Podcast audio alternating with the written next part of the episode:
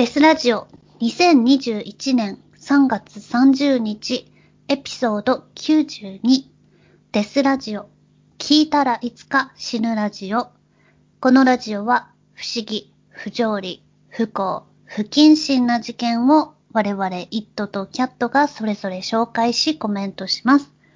差別的であったり一方的な視点での意見がありますが気にしない人だけ聞いてください。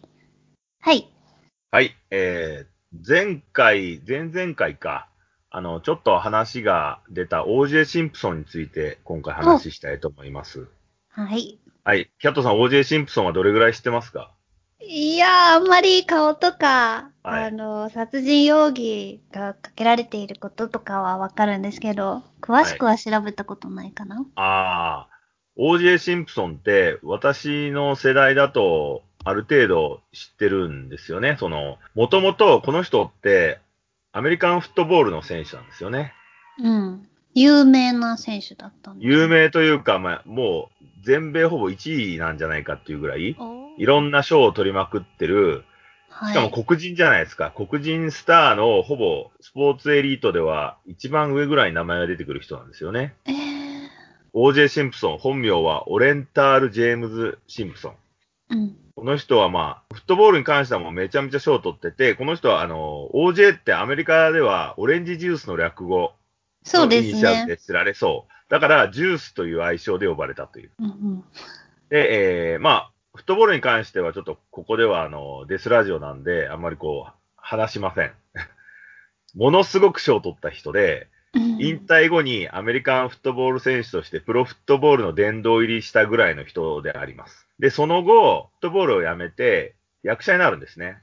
映画俳優になるんですけれども、それも出る映画がですね、結構日本でヒットした映画が多くって、だから映画好きな人は OJ シンプソンっていうと、大体あの、警備員の役とか、ちょっといいやつ、黒人で、まあ、当時のさ、あの、ハリウッドスタイルの映画だと大体黒人って白人を助けるいい役柄っていうのがいるんですけれども、それをうまくやってた人なんですよね。主な出演作としてはタワーリングインフェルノっていうビルが火事になって燃えちゃうやつで、それが警備員の役やってて、猫を助けたりするっていうね、なんかその、本当に善人みたいな役をやるわけうよ。んうん。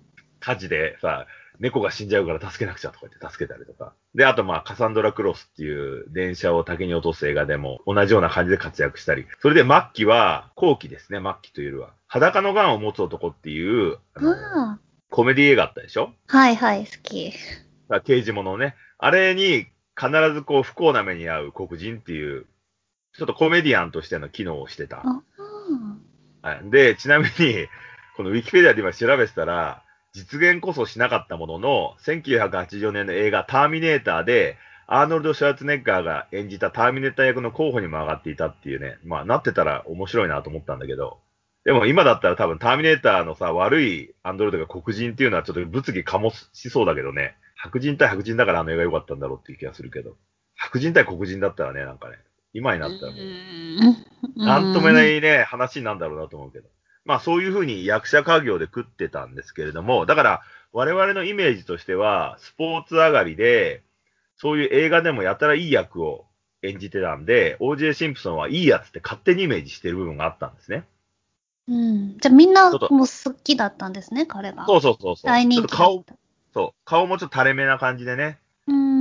うん。ちょっとね、黒人なんだけど、黒人黒人してないんだよね。もう真っ黒でさ、こう、パンチパーマでみたいな。男前で、か、かつこう、本当にね、顔からもね、いい人っていう。この人は、話しかけたら必ずいい表情で、なんか、ブラザーとか言って帰ってくるような、うん。いい人なんだなと思ってたのに、突然この人がね、もう、もっと有名になってしまうね、事件を起こすっていうね。あの、はい OJ、そう OJ シンプソン事件っていう全米に物議を醸し出した事件を起こすんですよね。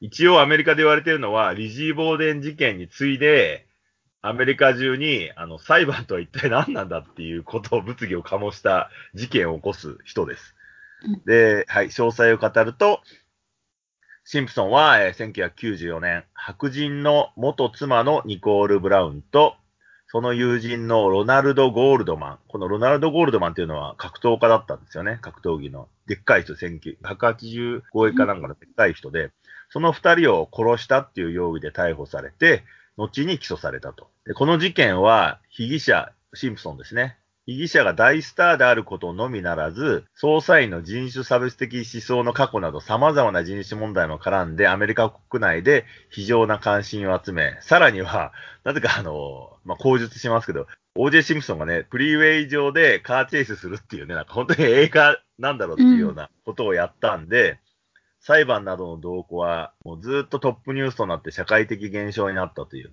で、刑事裁判でシンプソンは無罪になったんですけれども、民事裁判ではシンプソンによるゴールドマンへの殺人が認められたと。で、また一連の裁判による多額の借金のため、OJ シンプソンはフットボールでもらったハイズマン賞っていうすごいトロフィーがあるんですけど、それを売却する羽目になったという。で、さらにお金がなくなったんで、シンプソンはこの事件について、If I did it もし私がやっていたとしたらという著書を出版しようとしたんですが、遺族の猛反対で断念したというのがちょっと概要ですね。そして、えー、OJ シンプソン事件の事件概要的に言うと、1994年6月13日午前0時10分頃、まあ深夜ですね。シンプソンの元妻、ニコール・ブラウンとその友人、ロナルド・ゴールドマンの血だらけの死体がカリフォルニア州ロサンゼルス、ブレントウッドにあるニコルの自宅玄関前で発見されたことから始まった。ゴールドマンは180センチと長身であり、格闘技の達人であったため、体格や腕力の勝る男性による犯行が濃厚と考えられたと。うん、事件発生後、えー、イリノイ州シカゴにいたシンプソンは、警察からの連絡でブレントウッドに一番早い便で帰った。飛行機から降りたシンプソンはいきなり手錠をはめられたが、顧問弁護士であるハワード・ワイズマンによりすぐに解かれたと。で、その後もまあシンプソンは一応冷静に対処し、釈放され、一度釈放されたんですね。それでその次にあの、6月16日に第1級殺人罪で逮捕令状が降りた時、シンプソンは友人のアル・カウリングズの運転するフォード・ブロンコの助手席に乗り、ロサンゼルスのフリーウェイでパトカーの追跡を振り切ろうとしたっていうか、逮捕を免れようとしてね、カーチェイスを延々展開するっていうね、これ覚えてます？なんかあったかな？なんかね、ヘリコプターでずっと撮影されたりしてたんだよね。そのオージシムソンが逃げてる様を。それでまあ、これは、それから2時間後にシンプソンは逮捕されたんですけれども、この逃亡劇がね、全米のテレビで生中継されたために、ロサンゼルスでは逃亡するシンプソンの車を追いかける者が多数出現したっていう、ちょっとアメリカらしいんですけど。それで全米中がテレビに釘付けとなって、食事の手間を、生中継だからね、食事の手間を省くために、ピザの注文が急増したっていうね。みんな見てたんだ。そう。それでテレビ視聴者はみんな、GoOJ とかっていうみんなで歓声を上げた。Go OJ! まださ、その事件の真相が分かってないから、OJ がこう、うん、で最初に言ったように OJ いいやつっていうみんなイメージ持ってるんで、うん、そういう OJ 側に傾いたわけですよ。それで、OJ シンプソンが結局、ブレントウッドの自宅に到着するんですね。裁判でシンプソンの主任弁護人となるロバート・シャピーロっていう弁護士が、あの、一緒にいる中で逮捕されるっていう。このロバート・シャピーロっていうのは、ね、多分日本で言うと、あの、広中弁護士みたいな感じだと思うんですよね。無罪請負人みたいな。うん、で、その時に、まあ、この辺でね、ちょっとみんな親って思い始めるんですけど、この時にね、シンプソンと運転したカウリングスは、なぜか武器を所持してたっていう。うん。それで、まあ、あの刑事裁判が始まるんですけれども、これあの、検察側もなんとかあの、OJ シンプソンを有罪にしたいから、ある程度強い駒を揃えたんですね。検察、検事とかを。だけど、弁護団がアメリカドリームチーム、弁護のドリームチームって呼ばれる人たちを OJ シンプソン雇ったんですよ。これがね、ちょっと興味深いんで、名前を挙げていきます。弁護団。まず、ヘンリー・リーっていう人がいまして、この人は中国系の法医学者。で、何を担当してたかっていうと、ケネディ大統領暗殺事件、あと、ジョンベネちゃん殺害事件。この二つの超メジャーなのをやってた弁護士で。そして次が、あの、ロバート・シャピーロですね。全米一の弁護士として有名。アメリカ俳優の事件を多く担当していると。そして、えー、次がジョニー・コクラン。人種裁判で全米一と折り紙付き。担当した事件はマイケル・ジャクソン裁判事件ね。そして、えー、次がバリー・シェック。この人はまあ DNA 鑑定研究者なんですけどね。でも、あとそ、その後のピーター・ニューフィールドっていう人。そして、えー、ジェラルド・ウールメン。これはサンタクララ大学法学部長。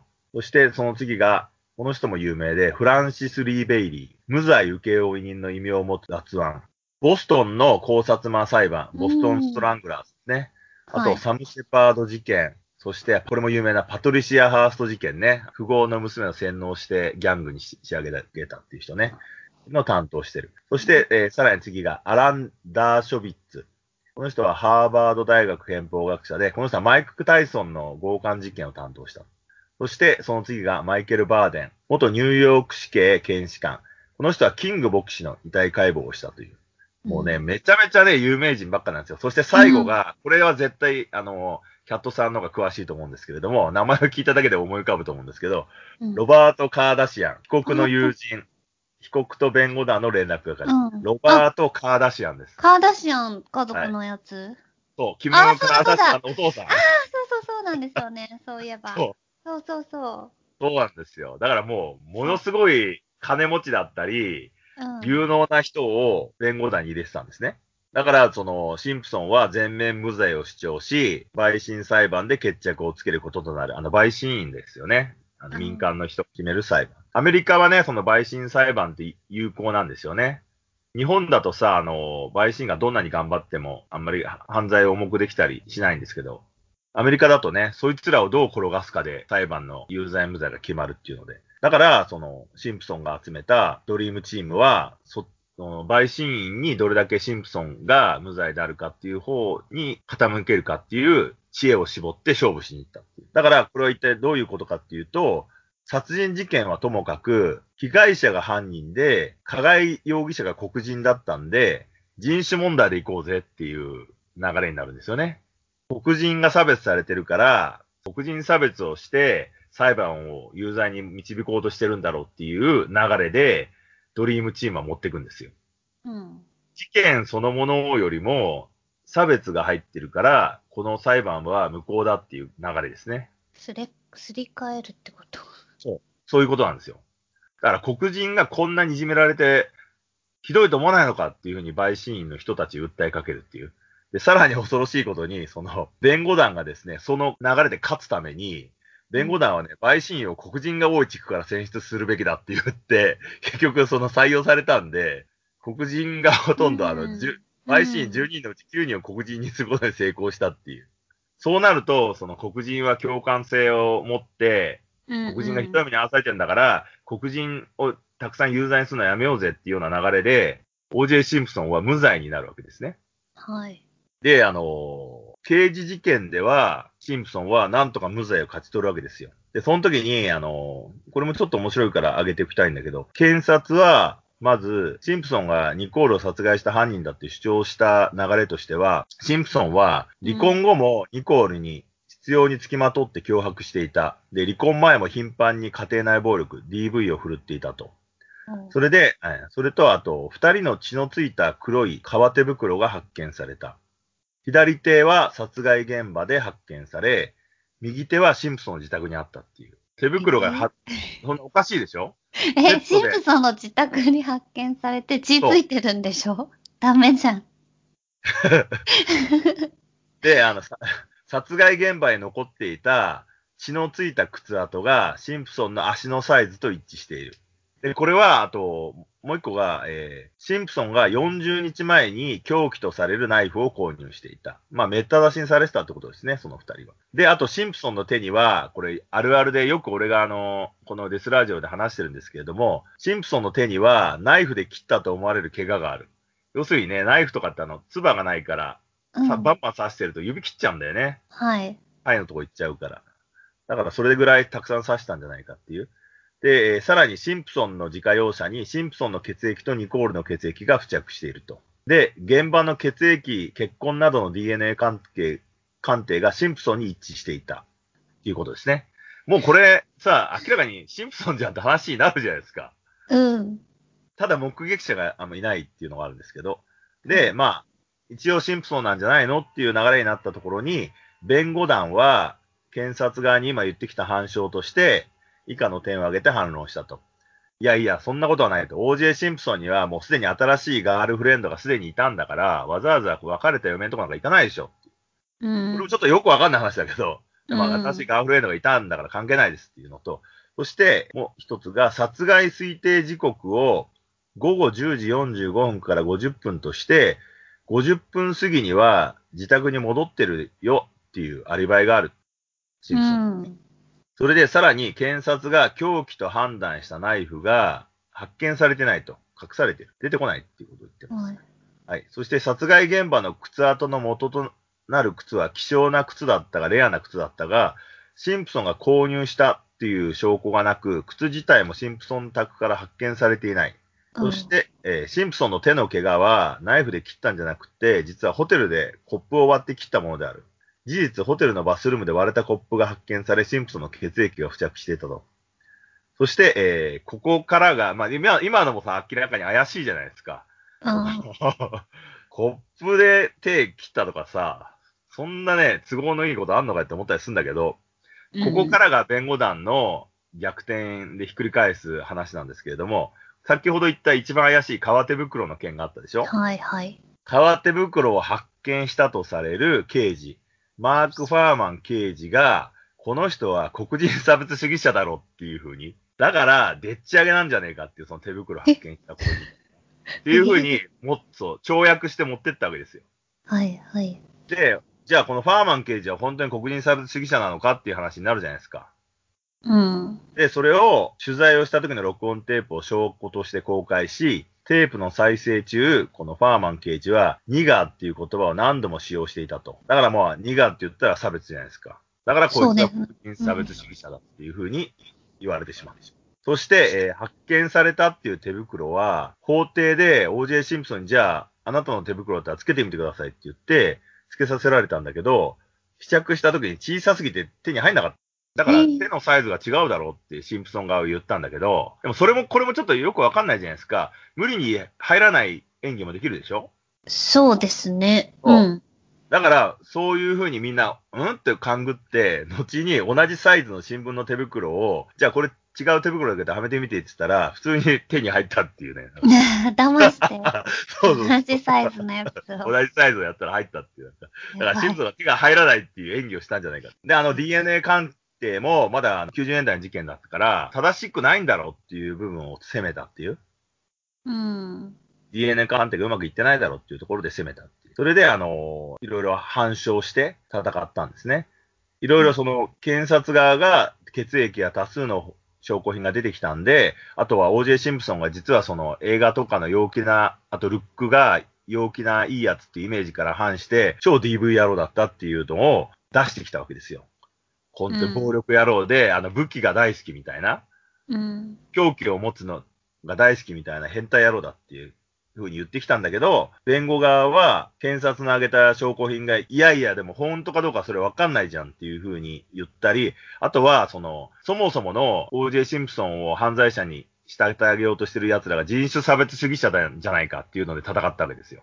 ええ。バンシーンは、シンプソン、あの、かルックもいいしね、その、常にさ、なんか、かわいそうな、うん無人な顔してるから、うんだから、バイシーンがね、全員一致で無罪って結論を出したんですよ。うこんん。なことあんのかと思うんだけど、その部分で強かったんで、それでまあ、あの、無罪っていう風に判決が出てしまった場合は、アメリカでは無罪における検察の上訴はできないんで、シンプソンの無罪が確定したという、刑事裁判は。はい。ところが、裁判って二つあるじゃないですか。刑事裁判と民事裁判っていう。うん。で民事裁判の方では、OJ シンプソンは負けるんですよ。へえ。まあ、いろいろルールがあるんですけど、ここはちょっと省きますが、シンプソンは民事で負けてしまったので、お金がなくなっちゃうんですね。うんドリームチームを雇った時に、シンプソンは5億円ぐらい使ってるんですよ。うん。一つの裁判で5億円ってなかなかじゃないですか。はい。絶対勝つために集めたんだけど。だから刑事では勝ったんだけど、民事ではどうもお金がなくなったっていう。ドリームチームを雇うためにお金がなくなっちゃったんで、ちょっとこう、はドリームじゃない普通のチームになっちゃったんで、あ負けてしまったっていう。それで、あの、うんそう1997年に原告側の請求が認められて、ただ、あの、認められた保証っていうのは、シンプソンの元嫁じゃなくて、一緒に殺されちゃった格闘家のゴールドマンっていう、こちらが民事で勝って、父親に722万5千ドル、で、母親に127万5千ドルの保証をするように命じられたと。うんうん。もう、要は OJ シンプソンってお金が全くなくなっちゃうっていう状態になったんですね。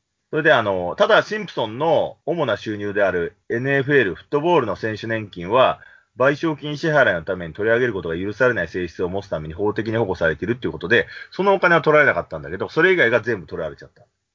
だから、あの、シンプソンとしてはお金を稼ぐために告白本を出そうとしたわけですね。はい。If I Did It っていう、もし私がやってたとしたらっていう、いや、やってんだろって話なんだけど、もしね、これが発売されたら、本当に事件が明確に分かったと思うんだけど、その流れがね。うんだけど、出版しようとしたら、ゴールドマンの遺族の反対にあって、一旦出版中止に追い込まれたと。で、その後、民事基礎の賠償金、先ほど申し上げた父親と母親の金を、の支払いを OJ シンプソンが拒否した、もう払えないよって言ったんで、ゴールドマンの遺族に出版権が移ったという流れになります。そしてさらに、こっからがまた面白いんですけど、OJ シンプソンはだから、その事件っていうか、民事裁判でお金全部つり上げられちゃったから、うんお。金がなくなっちゃったわけですよ。うん。だからどうしたかっていうと、でしかも出版でお金稼ごうとしたのに、それも抑えられちゃったんで、もう本当に困窮した OJ シンプソンは、もうね、OJ シンプソンのえ映画化としては一番ハイライトなんですけれども、2007年9月16日に OJ シンプソンは5人の男と拳銃で武装してラスベガスのホテルに押し入り、多数のスポーツ記念品を盗んだ容疑で逮捕されたっていう。は強盗団になったわけですよ。うん。それで、なんでそこのラスベガスのホテルが狙われて、多数のスポーツ記念品が盗まれたかっていうと、そこにですね、なんとあの、あ OJ シンプソンが困窮して、フットボールのすごく名誉のあるハイズマントロフィーっていうのが、ああるはい、はい。それを購入した人物で、うんそこに置かれてたらしいんですよね。だから、OJ シンプソンと5人の強盗団は、そのハイズマントロフィーを強奪しに行ったわけですよ。うん。で、結局捕まるんですけど、その時に、まあ、盗まれた記念品と、妻子の写真を取り戻そうとしただけですよって言ったのね。銃とかは持ってない。ただ、置いてあったものを取り返しに行っただけだっていうふうに主張したんだけど、まあ当然さ、通るわけなく、2008年12月5日、OJ シンプソンは合計33年の懲役刑が言い渡されたっていう。あ要するに本当に普通に多分銃器を持って、その金になる物を取り返しに行ったってことですよねあ。。うん、うん。で、まあ、あの33年言い渡されたと。仮出所は最短でも週間9年目以降になったんで、2017年7月20日に10年経ってですね、仮釈放が許可されて、今はシャバに出てるってことですね。だから、前々回でキャットさんが言ったあの、OJ シンプソンがツイッターやってるっていうのはもうシャバに出たからですね。うん。ただ、まあ、仮出所なんで、まだ弁当持ちっていうことですよね。そっか。そう。いうシンプソンですよ。もう、さすがにさ、おじいシンプソンって、おじいちゃんだからさ、もう、73歳だから、そんなに悪いことしないって信じたいけどさ、そうそんなにね。ね、めちゃめちゃ悪いやつだったっていう。うん。え、今なんかチラッと見たら、はいツイッターでも炎上してる。そうなんだ。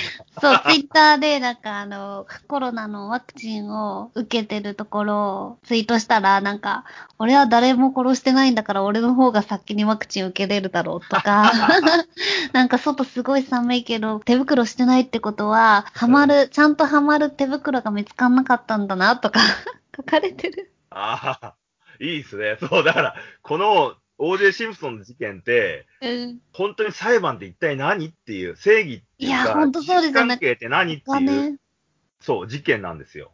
確かに。リジー・ボーデンっていうさ、我々の大好きな人いるじゃないですか。はい。炎で両親をぶったたいて殺した。あれはもう、すごく物議を醸したんだけど、古すぎて、みんな実感できない事件なんですよね、リジー・ボーデンって。あの、ね結構偶話的になってて、だけどうん OJ シンプソンはさ、もう露出がすごかったわけじゃないですか。フットボールの大スターで、かつ映画にもバンバン出てて、うん。めっちゃいいやつと思ったら、もう最悪のやつだったっていう人殺しだし、普通に強盗したりとかさ、銃器前、ね。DV 野郎だったりってもう全部明るみになって、うん黒人の中でもネガティブイメージナンバーワンっていうね、パブリックエネミーナンバーワンみたいになっちゃったわけですよ。うんだからそういうね、だって悪いことやったらすみません、僕がやりましたって謝って、刑罰を受ければいいのにね。まあだからもともとそういう人じゃなかったんでしょ？そうですね。こんだけだってうまく隠してたんだから。うん、お金を使ったり、そう。黒人という立場を使ったりして。そうですよ。だけど、ちょっと、なんかさ、ジョーク、今言われたジョークはちょっと温かいよね。手袋が合わなかったんだねとかさ。まあ、バカにしてるんだろうけど。いや、バカにしてるけどさ、温かいじゃん。この殺人野郎とかっていうふうには来ないわけですよ。まあ、まあね、まあ、思ってる人もいると思うよ。まあ基本、ベースとしては、うん裁判では勝ってるけど、絶対お前だろっていう話ねまあ、みんな思ってるんだよね。そだって180センチの格闘家をナイフで殺せるってさ、そうそういないわけだから、う。フットボールの選手だったらタックルで吹っ飛ばしてとかってイメージつくもんね。そうだね。だって、全米でほぼナンバーワンのフットボーラーなわけですよ。うん。身体能力がさ、やっぱ常人と違いすぎるでしょっていう。だからまあ、その格闘家すらもフットボールの選手は強かったっていうね。今はどうかわかんないけど、当時は。うん。それぐらいの強さを持ってて、かつ武器をコレクションしてるような人だからね。まあちょっと勝てないよね。うん。というね、なんかその、アメリカでね、一番有名な事件っていうことですね、これは。そうですね。お金も税金もたくさんかかって、時間もすごくかかったやつなんですよね。そう。そうなんですよ。それでね、最終的にはね、あの、レザーバードックスみたいになるっていうね。仲間と一緒に強盗犯として捕まるっていうさ、なんかむちゃくちゃな人生ね。そうですね。すごいな。すごいよね。強盗ですご33い年食らうんだってね。うだからなんか、ちょっと傷つけたりしたのかもしれないよね、人をね。ん。ねえ。悪い人間とつるんでますね。そうですね。だから、OJ シンプソンのせいで、やっぱり黒人のイメージが悪くなったことも事実ですよね。逆にね。そう、黒人の立場を利用して、自分の罪を軽くするためにっていうことだからね。うん。白人だったらその技使えないわけじゃないですか。うん。そうですね。白人同士だったら。そうなんですよ。だからその人種問題で裁判勝ち取ったひひどいやつっていう風になるんですけれども、でも俺は OJ シンプソンはやっぱりその子供の頃に見た映画のいいやつっていうイメージがどうしても拭いきれないんで、うん。なかなかね、その OJ がさ、奥さんと格闘家をナイフでめった刺しにして、あの、映画のロード・オブ・カオスのさ、ユーロニモスが50何箇所刺されたみたいな感じで、めった刺しに延々されて殺されるシーンとかさ、うん。やっぱりそういうのは思うイメージできないんですけどね。でもまあ確実に OJ はやってるだろうなとは思いますけど、はい。うんなんかさっきちらっと名前も出てきたマイケル・ジャクソン裁判とかも、まさかあのスターが、の児童性虐待してるとは思わないっていう、あの、結びつかないイメージなんでしょうね。そうですね。まあ、マイケル・ジャクソン裁判も興味深いですよね。あれこそ、うんなんか、事実かどうかわかんないじゃないですか。ドリームランド事件だっけ。そう言って、まあ言ってる人は言ってるけどね、僕はされたっていう。うん。でも、やっぱり親の入れ知恵とかね、そういえばお金引っ張れるからっていうさ、うん資本主義的クリミナルっていうんですか？資本主義犯罪ってあるじゃないですか。お金金持ってる人からお金を引っ張るために捏造しちゃうっていう。うん。うんそこはね、ちょっと気になるかな。ただアメリカは本当にわかんないよね。その、異常なさ、ペドフィリアに対する憎悪とかあるじゃないですか。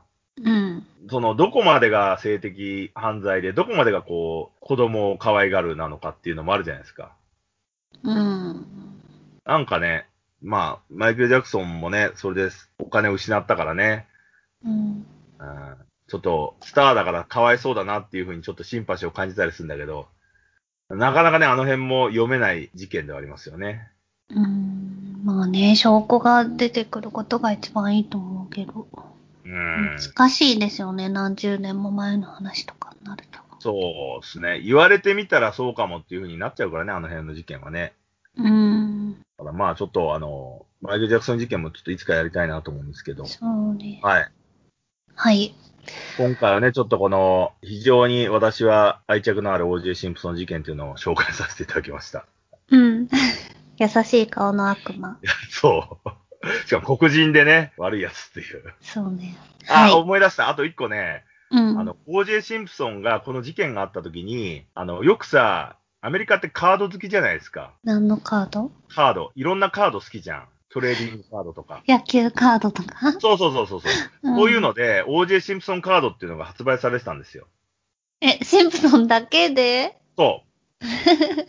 要するにあの、何枚もあるの？うん。そう、OJ シンプソンのマグショットっていうの捕まった時に撮られたとか、あと事件の血まみれのの現場とか、いろんな証拠とかのカードがパックで売られてたのね。手袋とか？うん。それが、あの、もうなくなっちゃったけど、東京高円寺のバロックっていうその変態ショップがあって、そこで、俺が覗いた時に OJ シンプソンカードがなぜか特売で売られてて、アメリカから買ってきたカードって、その、引っ張ってきたから結構上乗せされてて、うん。最低でも1000円とかなんですよ。うん。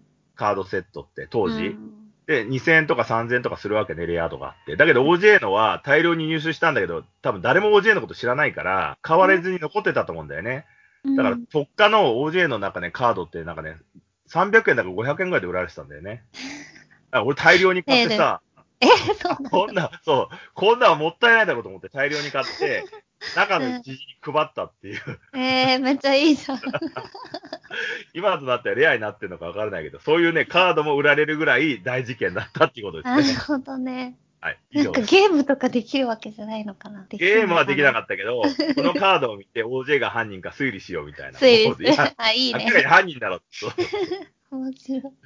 表面が写真で裏面にいろいろ書いてあるんだよね。その OJ に不利な、不利なことが書いてあるっていう。昔私もアメリカのモレットカードっていうの持ってました。あー、あの、後ろ髪の。そう、後ろ髪伸ばすモレットっていう髪型で、強さとかパワーとか書いてあってさ、戦うみたいな。そうそう。だからか、アメリカのカード文化って面白いんだよね。今あんのかどうか、面白いよね。いや、今もあるよ、なんかなんかいろいろ。うん。ね。シリアルキラーカードとか、そういうの多いよね。ある、そう、あとね、フリークスカードとかね。うんフ。リークスの写真とかがあって、あと西部開拓時代のギャングカードとか、結構ね、あへの、ー勉強になるのが多かったんだよ。うんで、アメリカって今、あんま入手できないんだよね、その辺のカードって。ちょっとプレミアついちゃってて。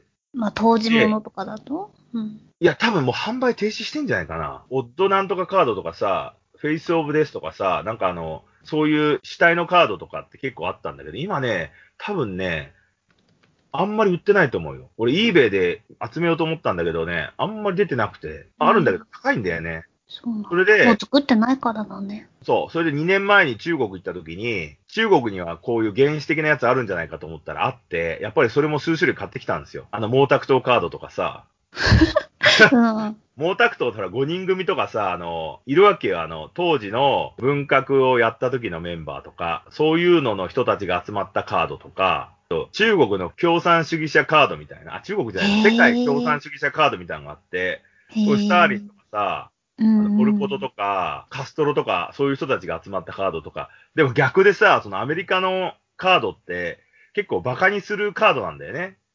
その、人たちを。バカにするっていうかね、ちょっとふざけた感じなんだけど、中国のさ、モータードカードとかってさ、当然そんなことはないわけよ。この人は偉い人みたいな感じで書いてある。おそういう。だから、売る、販売する思考が違ってて、興味深いなと思って。中国のカードは露天商から買ったのかな。で、他にさ、あの、本屋さんとかでこういうの売ってないのかなと思うけど、やっぱ本屋とかで売ってなかったね。だからどっかで多分作ってて、細々と露店で売ってんだね、ああいうのカード。え、その露店は、そういうのしか売ってなかったの？いや、他にもね、なんかね、子供向けのカードゲームとか、あとなんかね、プラあ、スチックそ、れに紛れて。そう、プラスチックで加工した昆虫とか売ってたよ。へえ。なんか、そういう、なんかあんまないよね。日本でも売ってないんだけど、それ買おうかなと思ったんだけど、虫で引っかかったら嫌だなと思って、それはスルーしちゃいましたね。虫が入ってるの？本そう。あそう本物の虫が、プラスチック加工っていうのはエポキシかわかんないけど、樹脂で固められてるっていうあ。のがね、うんなんか普通にいろいろ売ってたね。ええあんま見ないからさ、あって思った。でもまあ、科学博物館で日本では売ってるかもしれないけどね。うん。でもやっぱ興味深いのはそういうカード、カード文化って興味深いじゃないですか。カードいいよね。そう。うんだから、なんだろう、7、8種類買ってきたけどね。うん。もう中国行けないからレアモンになるかなって気もしないでもないですけど。はい。はいこんな感じですね。はい。はい。では、アップデートの情報は、ツイッター、インスタで発信しているので、ハッシュタグデスラジオで検索してみてください。それではまた。それではまた。